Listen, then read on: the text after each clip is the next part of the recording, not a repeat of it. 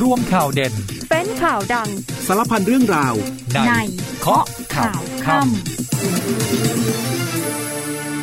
สวัสดีค่ะ 19นาฬิกา30 นาทีพบกับเคาะข่าวค่ำนะคะ เจอกันวันนี้วันเสาร์ที่ 25 มีนาคม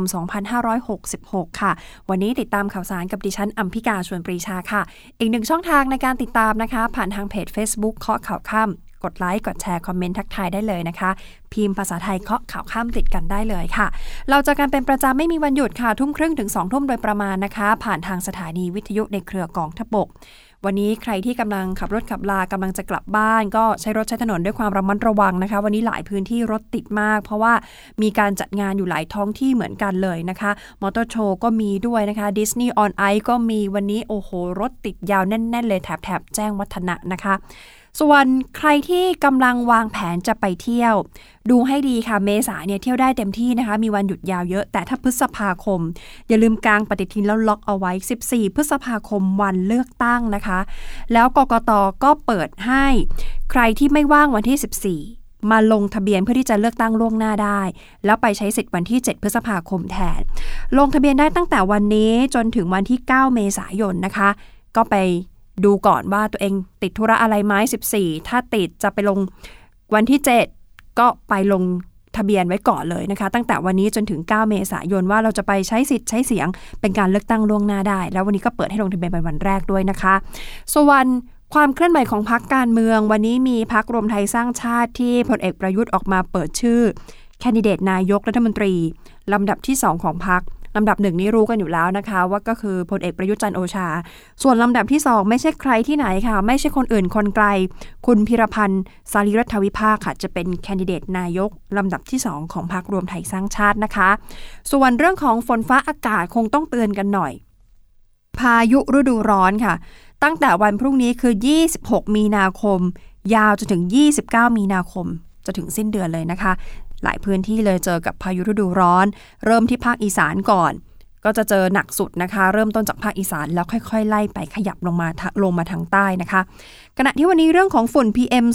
2.5 ทะลุสูงเคยอยู่ที่ปลายค่ะ 400 ไมโครกรัมต่อลูกบาทเมตร สูงที่สุดในโลกแล้วนะคะ หลังจากที่เมื่อวานนี้หลายพื้นที่ของเราเนี่ยติดอันดับโลกค่ะ ที่เชียงใหม่ก็มีที่เชียงรายก็มีที่แม่ห้องสอนก็มีวันนี้ขยับมาอยู่ที่ปลายนะคะเดี๋ยวเราจะพักกันครู่เดียวแล้วช่วงหน้ากลับมาติดตามทั้งหมดนี้ค่ะ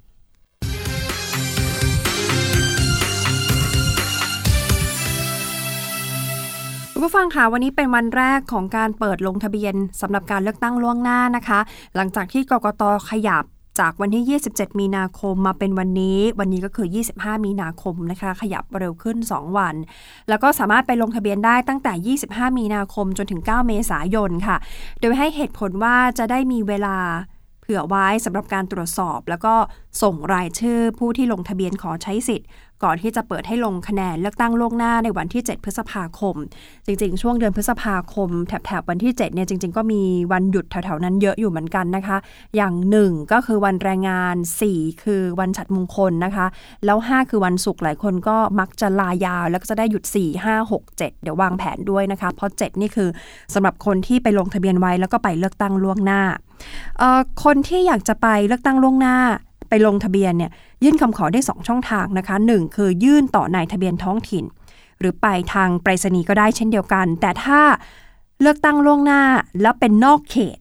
ถ้านอกเขตเนี่ยยื่นได้ 3 ช่องทาง เพิ่มอีกหนึ่งช่องทางคือทางอินเทอร์เน็ต ก็คือเว็บไซต์ของกรมการปกครอง หรือที่แอปพลิเคชัน Smart Vote Smart Vote นี่ดาวน์โหลดไว้ได้เลยนะคะ ติดโทรศัพท์มือถือไว้ได้เลยทั้ง Android แล้วก็ iOS นะคะ ส่วนใครที่มีแอปพลิเคชัน Smart Vote อยู่แล้ว กดอัปเดตด้วยนะคะ เอกสารที่ใช้ใช้เพียงแค่บัตรประชาชน แล้วก็แบบคำร้องขอใช้สิทธิ์แต่ละคนที่จะใช้สิทธิ์เลือกตั้งนอกเขต หรือว่าเลือกตั้งในเขตตัวเองที่ไปใช้สิทธิ์ก็อย่าลืมเตรียมเอกสารไปด้วยนะคะ วันนี้ก็ลองเข้าไป ใช้ในเว็บไซต์แล้วนะคะ ลองเข้าไปกรอกข้อมูลดู ก็ใช้เวลานานทีเดียวกว่าจะสำเร็จนะคะ ก็ไม่แน่ใจว่าเกิดจากคนไปลงทะเบียนเยอะ หรือว่าเป็นที่ระบบเดี๋ยวคงต้องดูกันวันนี้วันพรุ่งนี้ต่อเนื่องกันไป เพราะว่าวันนี้เพิ่งเปิดให้ลงทะเบียนเป็นวันแรกนะคะ ขยับไปดูภารกิจของนายกรัฐมนตรีค่ะเมื่อคืนท่านไปร่วมงานเศรษฐกิจสร้างสรรค์ Unfolding Bangkok ที่สถานีรถไฟหัวลำโพง แต่ว่าไปเป็นการส่วนตัวนะคะ ไม่มีรถนำขบวน ไม่ค่อยมีคณะผู้ติดตามเท่าไหร่เหมือนไปเป็นการส่วนตัวเท่านั้น ก็จะมีคุณสุพัฒนาพงพันธ์มีชาวรองนายกรัฐมนตรีและรัฐมนตรีว่าการกระทรวงพลังงาน แล้วก็มีคุณทิพานันเสริชนะรองโฆษกประจำสำนักนายกรัฐมนตรีที่เดินทางไปกับท่านนายกนะคะ ก็ไปชมการจัดแสดงแสงไฟ Unfolding Bangkok ไปรับชมคอนเสิร์ต เป็นเพลงร่วมสมัยค่ะจัดที่สถานีหัวลำโพงนะคะ นายกก็กล่าวชื่นชม คณะผู้จัดงานบอกว่ามีความคิดสร้างสรรค์มาก สามารถที่จะเนร เนรมิตสถานีรถไฟเก่าๆ ให้กลับมามีชีวิตชีวะอีกครั้งหนึ่งนะคะ ก่อนที่ท่านจะไปเยี่ยมชม เดินชมนิทรรศการไปถ่ายรูปร่วมกับประชาชน แล้วก็บอกว่าวันนี้มาส่วนตัว ต้องการจะมาดูงานที่สร้างสารรค์ ไม่เกี่ยวข้องกับเรื่องของการเมือง ซึ่งตนก็ไม่ได้มางานกลางคืนแบบนี้มานานแล้วนะคะ มีรายงานว่าในระหว่างที่นายกเดินทางมาชมงานด้วยรถยนต์ส่วนตัว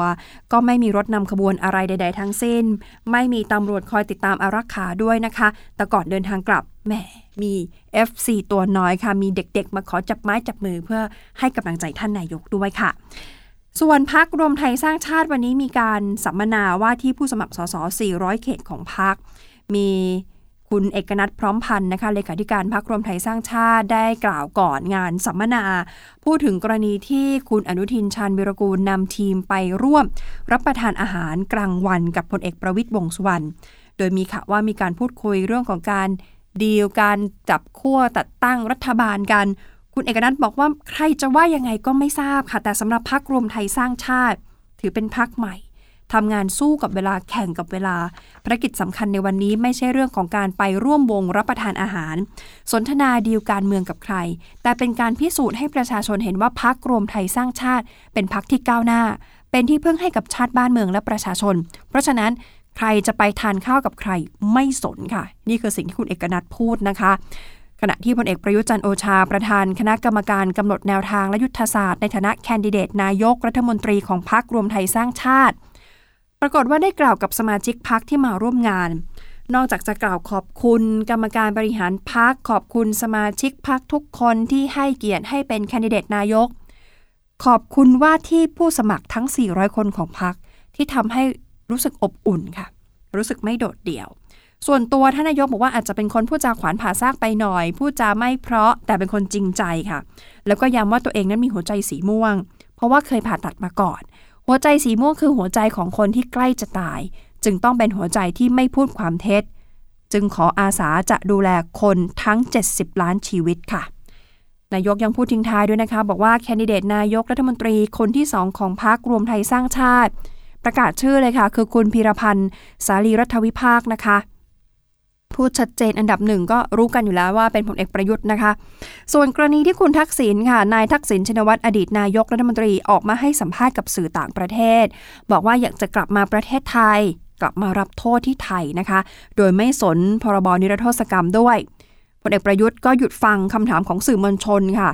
ฟังอย่างเดียวแต่ท่านไม่ตอบอะไรเลยนะคะ ก่อนที่ท่านจะเดินทางกลับขึ้นรถไปทันที ซึ่งบรรยากาศก่อนที่พลเอกประยุทธ์จะเดินทางกลับก็มีประชาชนมามอบดอกไม้ มาให้กำลังใจท่านด้วยนะคะ ซึ่งเรื่องนี้ค่ะคุณทิพนันสิริชนะรองโฆษกประจำสำนักนายกรัฐมนตรีในฐานะที่เป็นสมาชิกพรรครวมไทยสร้างชาติก็ให้ความเห็นเอาไว้นะคะ บอกกรณีที่คุณทักษิณให้สัมภาษณ์กับสื่อต่างประเทศว่าพร้อมกลับไทยหลังการเลือกตั้ง โดยให้ความเห็นว่าคุณทักษิณสามารถกลับไทยได้ทุกเวลาแต่ไม่ยอมกลับเองค่ะ นอกจากนี้ที่ผ่านมายังมีคนใกล้ชิดหลายคนของคุณทักษิณที่ถูกตัดสินให้จำคุก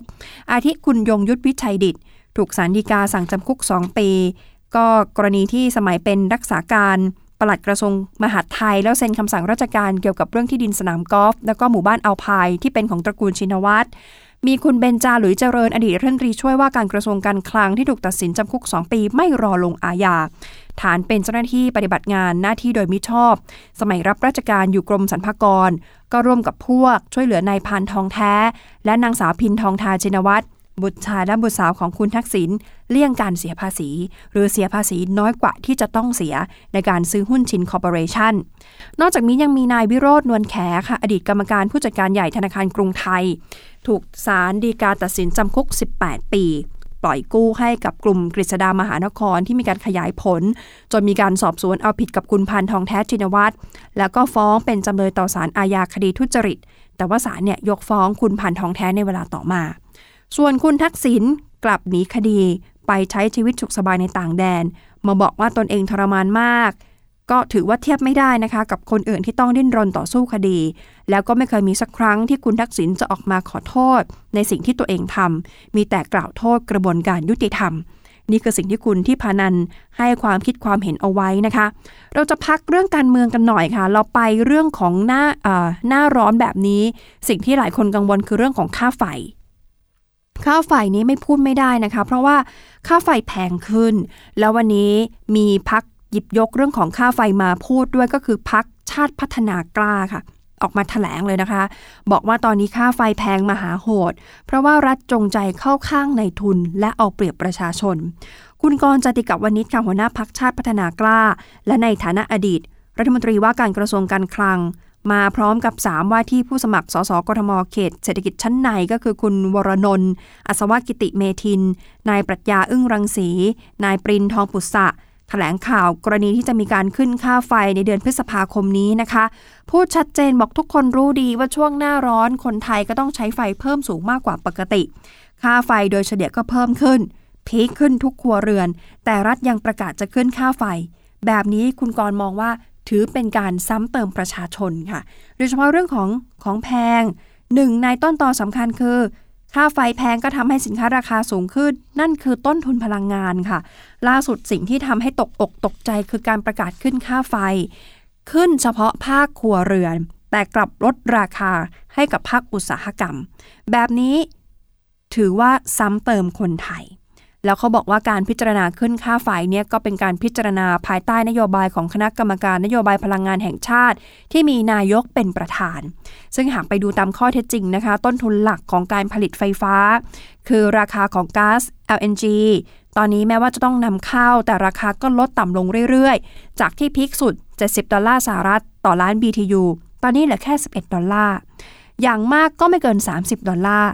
ถ้าไปดูเรื่องของค่าเงิน ปัจจุบันค่าเงินก็แข็งค่าขึ้นอย่างต่อเนื่อง เพราะฉะนั้นไม่ว่าจะเป็นปัจจัยของต้นทุนก๊าซหรือว่าอัตราการแลกเปลี่ยน ก็ล้วนแต่มีภาระลดลง แต่ทำไมค่าไฟถึงแพงขึ้น นี่คือสิ่งที่ทางพรรคชาติพัฒนากล้าตั้งคำถามเอาไว้นะคะ แล้วบอกว่ายิ่งช่วงนี้จะเข้าสู่ฤดูกาลที่เรียกว่าร้อนแบบร้อนจัด การใช้ไฟก็เพิ่มมากขึ้น เป็นเงาตามตัว จึงไม่ใช่จังหวะที่เหมาะสมที่จะมาเพิ่มภาระให้กับพี่น้องประชาชน ในขณะที่พวกเขามีความจำเป็นต้องใช้ไฟ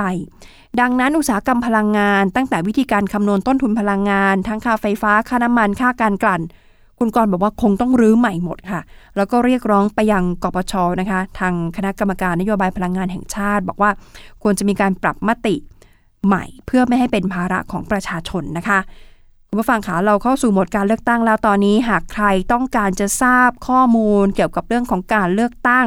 ก็เข้าไปที่แอปพลิเคชัน Smart Vote ที่รวบรวมข้อมูลการเลือกตั้งทั้งหมด ครบจบในแอปเดียว เดี๋ยวติดตามพร้อมกันนะคะ มีรายละเอียดในนับถอยหลังเลือกตั้ง 66 ค่ะ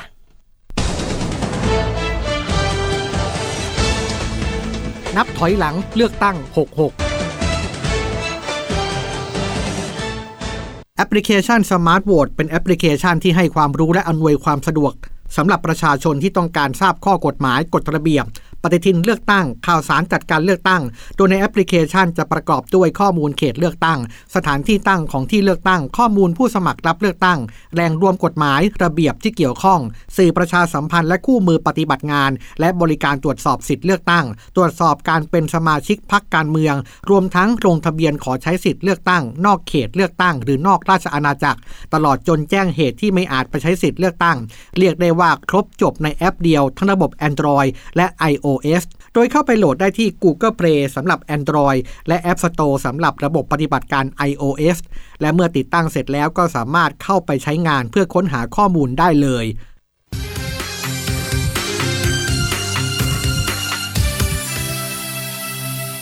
คุณผู้ฟังค่ะช่วงนี้หลายจังหวัดในประเทศไทยยังคงเผชิญกับปัญหาฝุ่น PM 2.5 อยู่นะคะ มีการจัดอันดับคุณภาพอากาศจากเว็บไซต์ iqair.com รายงานคุณภาพอากาศ แล้วก็การจัดอันดับเมืองที่มีมลพิษสูงทั่วโลกเมื่อช่วงเช้าที่ผ่านมาช่วงสายๆค่ะเวลาประมาณ 10 นาฬิกานะคะพบว่าคุณภาพอากาศของบ้านเรามีผลกระทบต่อสุขภาพอย่างรุนแรงสูงเป็นอันดับหนึ่งของโลกค่ะ ฝังไม่ผิดอันดับหนึ่งของโลก โดยเฉพาะที่อำเภอปายจังหวัดแม่ฮ่องสอนนะคะ มีฝุ่นเข้มข้นถึง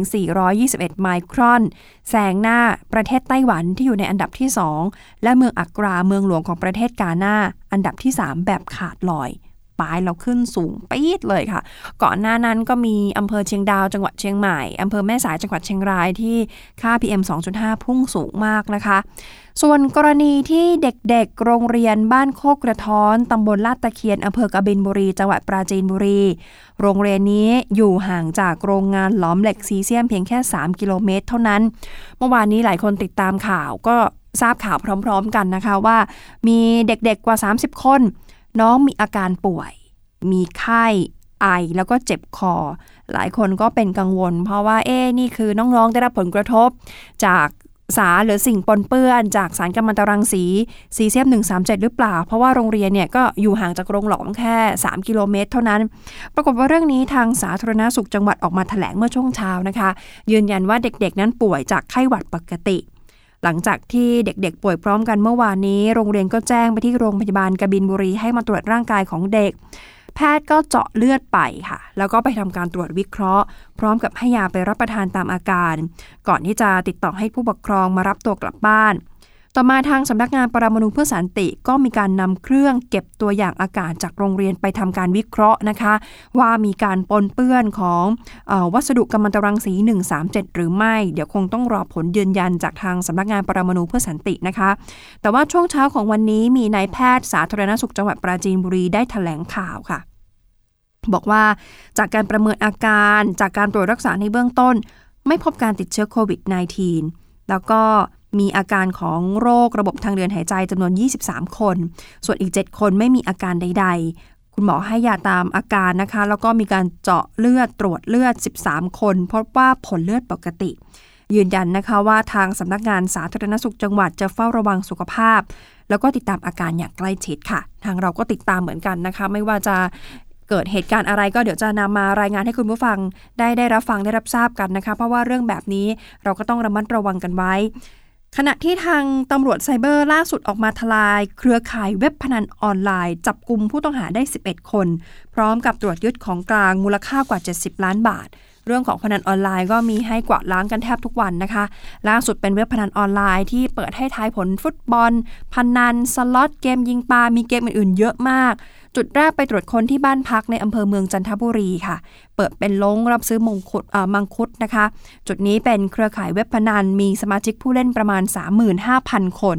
ที่น่าตกใจคือมีเงินหมุนเวียนเดือนหนึ่งเนี่ย20ล้านบาท หมุนเวียนทั้งปีแบบนี้ 240 ล้านบาท นี่คือจุดแรกค่ะ จุดที่ 2 ที่ตรวจค้นเป็นเครือข่ายเว็บพนันมีสมาชิกผู้เล่นประมาณ 15,000 คน นี่รวม 2 ที่ก็ครึ่งแสนเข้าไปแล้วนะคะ ยอดเงินหมุนเวียนจุดที่ 2 คือเดือนละ 15 ล้านบาท ทั้งปีก็ประมาณ 180 ล้านบาท เข้าไปตรวจค้นบ้านพักในหมู่บ้านแห่งหนึ่งที่อำเภอธัญบุรีจังหวัดปทุมธานีค่ะ ตรวจยึดของกลางแล้วก็ทรัพย์สิน เป็นรถยนต์หรูนะคะ รถปอร์เช่ มีนาฬิกาหรูก็มีริชาร์ด มิลล์ราคาประมาณ 6 ล้านบาท แล้วก็มีทรัพย์สินอื่น ๆ รวมมูลค่ากว่า 30 ล้านบาท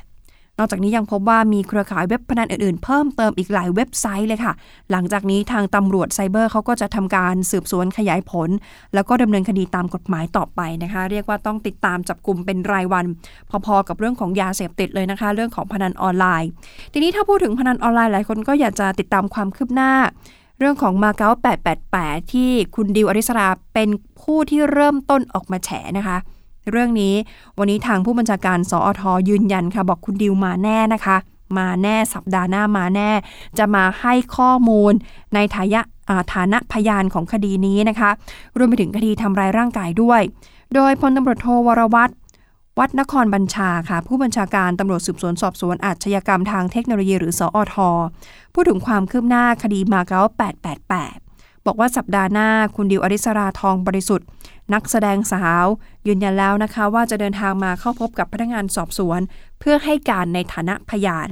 โดยหลังจากนี้ทางพนักงานสอบสวนจะสรุปพยานหลักฐาน ซึ่งอาจจะนำไปสู่การออกหมายจับเพิ่มเติมต่อไปก็อัปเดตเท่านี้นะคะ เดี๋ยวสัปดาห์หน้าเมื่อคุณดิวเดินทางมาถึง มีการเข้ามาให้ข้อมูลต่างๆ นานา แล้วเดี๋ยวเรารายงานกันต่อไป ไปติดต่อออไปติดตามกันต่อนะคะ เรื่องของแรงงานต่างด้าวค่ะ ที่การลักลอบขนแรงงานต่างด้าวก็คงยังมีอย่างต่อเนื่องนะคะ วันนี้ตำรวจทางหลวงจับสองหนุ่ม พร้อมกับแรงงานต่างด้าว 77 คน อัดกันมาค่ะ ซุกซ่อนกันมาอยู่ในรถบรรทุก เตรียมจะไปส่งที่หาดใหญ่เจ้าหน้าที่ตำรวจทางหลวงชุมพรจับกลุ่มนายสิทธิชัยอายุ 33 ปี และนายเอกสิทธิ์อายุ 38 ปี ตรวจยึดของกลางนะคะ เป็นรถบรรทุก 10 ล้อ 1 คัน ณะที่วิ่งมาถึงตำบลวังตะก้ออำเภอหลังสวนจังหวัดชุมพร เจ้าหน้าที่ก็เห็นว่ารถบรรทุกคันดังกล่าวเนี่ยมีลักษณะต้องสงสัย ก็เลยส่งสัญญาณเพื่อให้หยุดจะได้ทำการตรวจสอบนะคะ เมื่อตรวจสอบก็พบว่าผู้ต้องหาทั้งสองราย เป็นผู้ขับขี่ แล้วก็นั่งโดยสารมาด้วย นอกจากนี้เมื่อไปตรวจคนด้านหลังค่ะ พบแรงงานต่างด้าวสัญชาติเมียนมา ไม่มีหนังสืออนุญาตให้เดินทางเข้ามาในราชอาณาจักร รวมทั้งหมด 77 คนนะคะ เป็นหญิง 24 คน เป็นชาย 53 คนทำการจับกลุ่มผู้ต้องหาทั้งหมดส่งกับพนักงานสอบสวนสพหลังสวนจังหวัดชุมพรเพื่อดำเนินคดี เมื่อสอบถามคำให้การในเบื้องต้น นายสิทธิชัยก็ให้การนะคะบอกเขาเนี่ยให้การว่ารับจ้างบุคคลต่างด้าวสัญชาติเมียนมาขนมาค่ะขนมาจากจังหวัดประจวบคีรีขันธ์แล้วก็กำลังจะเดินทางไปที่อำเภอหาดใหญ่จังหวัดสงขลาได้รับค่าจ้างในการขนส่ง 15,000 บาท แล้วก็ถูกเจ้าหน้าที่สกัดจับไว้ได้นะคะ ส่วนเรื่องของการค้ามนุษย์ค่ะ วันนี้ตำรวจกองบังคับการปราบปรามการค้ามนุษย์ หรือปอคมจับพันเอกปลอมค่ะ หลอกยืมเงินกว่า 20 ล้านบาท อ้างว่าจะนำไปให้รัฐมนตรีลงทุน เมื่อไปตรวจสอบก็พบว่าโอ้โห มีหมายจับหลายหมายติดตัวเลยนะคะ ผู้ต้องหาที่ถูกจับกลุ่มชื่อว่านายพันเทพศักดินอายุ 48 ปีค่ะ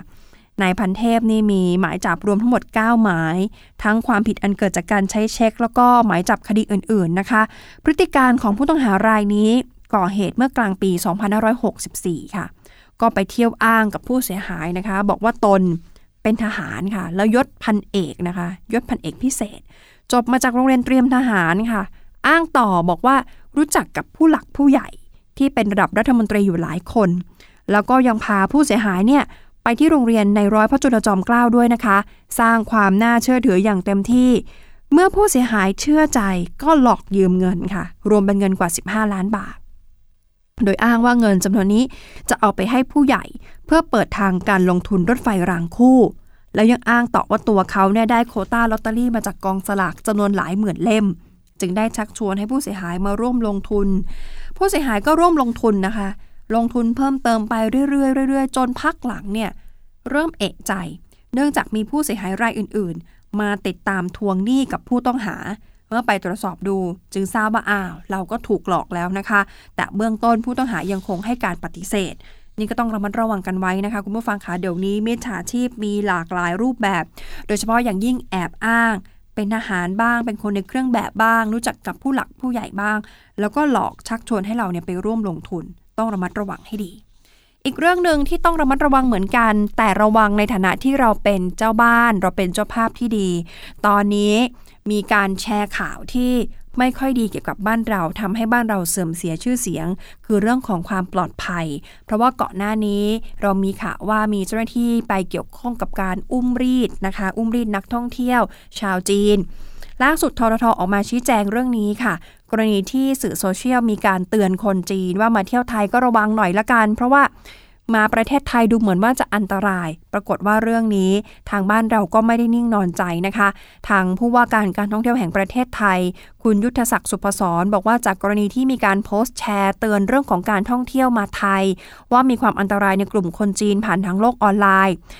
มองว่าเรื่องแบบนี้เป็นเรื่องปกติของโซเชียลมีเดียแต่ท่านก็มอบหมายให้ทางสำนักงานททททั้ง 5 แห่งในจีนค่ะ ไม่ว่าจะเป็นที่ปักกิ่งที่เซี่ยงไฮ้ที่เฉิงตูที่คุนหมิงแล้วก็ที่กวางโจว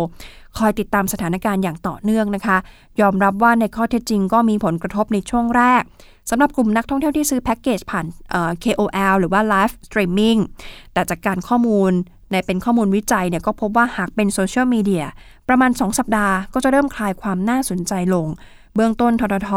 สำนักงานในจีน แจ้งว่าสถานการณ์ท่องเที่ยวชาวจีนมาไทยปัจจุบันกลับมาปกติแล้วนะคะ เมื่อช่วงเช้ายังมีข่าวว่านักท่องเที่ยวชาวจีนมาเที่ยวเชียงใหม่ นิยมไปเช่าชุดไทยแล้วก็มาถ่ายรูปเช็คอิน ตามแลนด์มาร์คสำคัญสำคัญของตัวเมืองเชียงใหม่ด้วยนะคะ ส่วนกรณีที่นักท่องเที่ยวชาวจีนถูกอุ้มรีดไถเงิน ถือว่าเป็นส่วนน้อยค่ะ อาจเกิดเหตุการณ์ไม่คาดคิดขึ้นมาได้ แต่ลักษณะแบบนี้ก็ไม่ได้เกิดขึ้นแค่ในประเทศไทยนะคะ ทางททท็เร่งทำความเข้าใจกับนักท่องเที่ยวชาวจีนแล้ว ขอเพียงคนไทยเราทำหน้าที่เป็นเจ้าบ้านที่ดี เป็นเจ้าภาพที่ดี เพราะว่าซอฟต์พาวเวอร์ที่สำคัญของไทยอีกอย่างหนึ่งคือความมีน้ำจิตน้ำใจที่ดีนั่นเองนะคะ เราจะปิดท้ายกันเรื่องของฝนฟ้าค่ะ กรมอุตุนิยมวิทยาเตือนพายุฤดูร้อน ภาคอีสาน พรุ่งนี้ถึง 29 มีนาคม 6 จังหวัดแรกต้องรับมือนะคะ บึงกาฬนครพนมมุกดาหารอำนาจเจริญศรีสะเกดและอุบลราชธานี หลังจากนั้นจะค่อยๆ ขยายต่อไปอยังพื้นที่อื่นนะคะ เอาละค่ะหมดเวลาของรายการเคาะข่าวค่ำแล้วนะคะ วันนี้ดิฉันอัมพิกาชวนปรีชาพร้อมกับทีมงานลาไปก่อนค่ะ สวัสดีค่ะ ลกข่าวทั้งวันให้คุณรู้ข่าวไม่ตกประเด็น ช่วงเคาะข่าวค่ำกับพิธีกรคนข่าว พบกันทุกวันจันทร์ถึงวันอาทิตย์ไม่ควรพลาด เพราะคุณจะไม่ตกข่าวที่คิดแล้วเคาะ ทุกวันส่งตรงถึงคุณ ตั้งแต่เวลา 19นาฬิกา30 นาทีถึง 20นาฬิกาโดยประมาณ ทางสถานีวิทยุในเครือกองทัพบบก